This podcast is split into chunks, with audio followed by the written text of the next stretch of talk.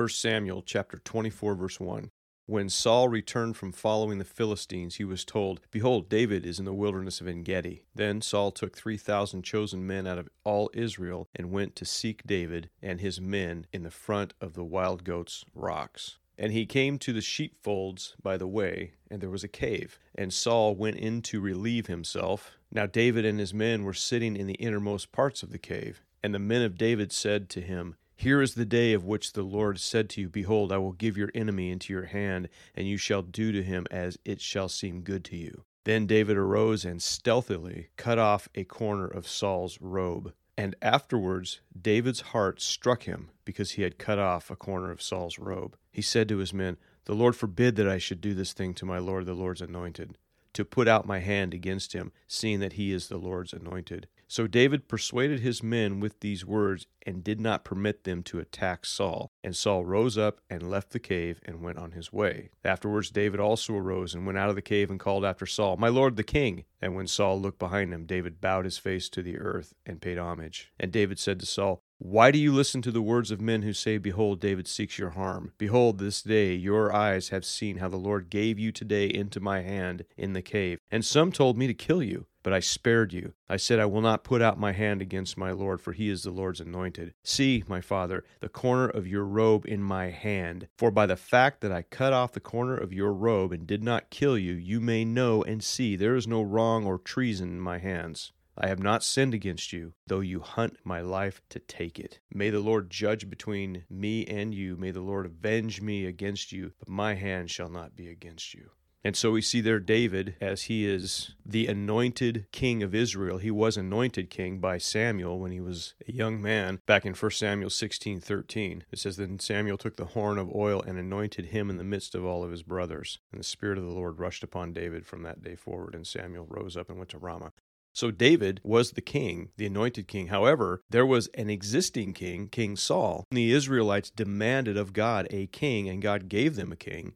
God was their king and they rejected God. They wanted a king like everybody else. They wanted a man. They wanted a man to serve over them, to fight their battles for them. And God was irritated because he's like, I'm the one that's protecting you. I'm the one that fights your battles. And they're like, no, we want a regular king. So God said, All right, give them what they want. Samuel, anoint Saul, the son of Kish, king. And he did. Well, Saul started out a pretty decent king, but he went crazy because David all of a sudden comes on scene. He kills Goliath, made Saul look stupid, basically, because Saul couldn't do it. Here's this little shepherd boy, you know, a young teenager, comes out and defeats the enemy of Israel. And Saul's grateful that now this enemy of Israel is dead, but all of a sudden he's got this young rock star in his midst, and people are looking to him you know, as the one to lead them. And then, as David returns from battle, they start declaring that David has killed his ten thousands and Saul his thousands. And when Saul heard that, he freaked out and said, "They're only ascribing to me thousands, but yet ten thousands to David. You know what's what else can he do but take the kingdom?"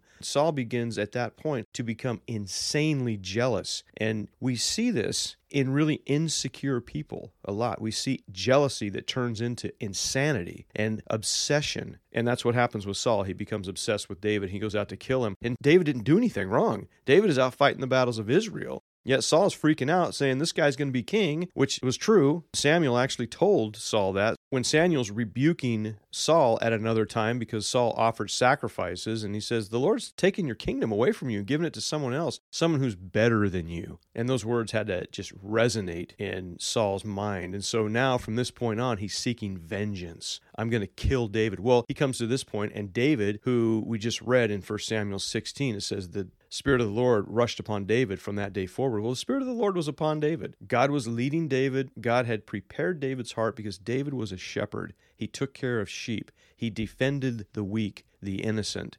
That was his heart. That's one of the things about David that when we read about him, he had a heart for the weak. He had a mind and a heart of a warrior to defend people. Saul did not have that. Saul was crazy, essentially. He got power and it went right to his head, and his insecurity fueled him, and it was a mess. And so David gets a chance to destroy Saul. He's right there. He goes in a cave, and Saul doesn't realize what's going on, but he goes in the cave to do his business, doesn't realize that David's right there. David walks up and cuts a corner of his robe off, and Saul doesn't even know it. And then he comes out and says, Hey, look at this is what I've done, Saul. You're out chasing me for no reason. I've done nothing to you. God delivered you into my hands today, and yet I did not destroy you. And we can learn a lot from this because the Spirit of the Lord was upon David, right? So that lets you know that his actions were being influenced by the Holy Spirit. And at this point in time, David had every reason to be frustrated, to be angry, to, to shake his fist at God. You know, God, you anointed me king, and now look, this crazy maniac is after me trying to kill me. But the Spirit of the Lord was on him, consoling him and leading him. And he did not allow Saul to kill him. Now, as we go on to chapter 25 in 1 Samuel, there's a story about a man named Nabal. And to summarize the story,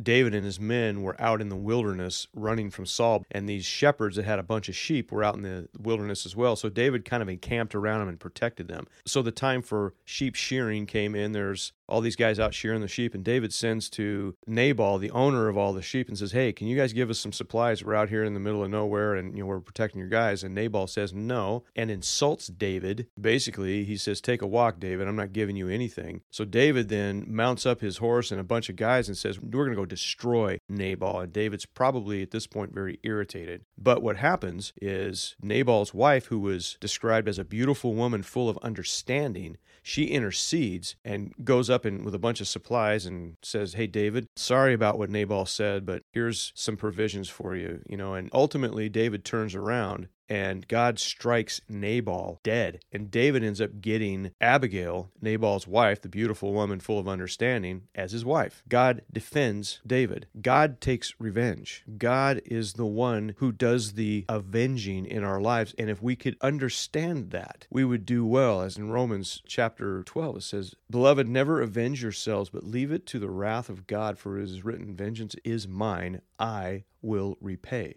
says the Lord. God fights our battles. Our job is not to go out and stir up trouble so God can fight our battles. Our job is to obey God. And in that obedience, He's going to guide us down a path. And in that path, we're going to come across enemies that hate us. Everybody does. But our job is to trust in the Lord and to be a witness. God's job is to protect us. And this has happened in my life many times. God's like, don't worry about this. I got this. I'm like, all right, you got it. And sure enough, God takes care of it. But man, if the Holy Spirit is not leading us and guiding us, we go right into the flesh and we want to just attack whoever wants to attack us. And that's not right. We don't do that. God will give justice to his elect who cry out to him day and night. Luke 18, verse 7. So vengeance belongs to God. He will repay. Our job, be full of the Spirit. How do you get full of the Spirit? you ask God. Do not be drunk with wine, the Bible says, but be filled with the Holy Spirit. Be being filled continually with the Holy Spirit. It means you're walking with Jesus. Means you're in prayer. It means you're obeying Him. It means you're reading His Word. All of these things, you're on that path. And on that path, even though it's hard and even though it's frustrating at times, God is there taking care of us. That's how it works. He is our shield. He is the one who fights our battles. Don't try to fight your own battles. You do what God says, and He will fight your battles for you. That's a hard lesson to learn, but it's a truth in Scripture. And sadly, our flesh gets in the way so many times, and we want vengeance. We want people to pay for what they have done to us or done to others. And God sees what's going on, and He takes care of us because He's good, because He is God. You got enemies? You try to make it right with them, Matthew 18, right? You take care of it first. You try to make it right. If there's repentance on your end, you repent. If there's something on their end that, that's driving you insane, confront them and say, hey, man, this is what's going on, dude. You know, I can't sleep because of this. How do we resolve this? If they do what Nabal says, you know, get out of my face. I don't want any part of you type of attitude. Okay, you've done what you had to do. Then you just say, Lord, here you go. And if there's another step in it, if they're believers, especially because believers are just as much jerks as anybody else when they're not walking in the Spirit, then there's protocol there in Matthew 18. But if it's an enemy who's an unbeliever, Lord, here you go. And he'll give you peace. And in that peace, you will know that he is God and that he takes care of us. Vengeance is mine, says the Lord. I will repay. God takes care of it. I just need to make sure I'm in check. So stay rooted in Christ. Get in the Word. Trust in Him. Be filled with the Holy Spirit. And He'll give you peace. Thank you.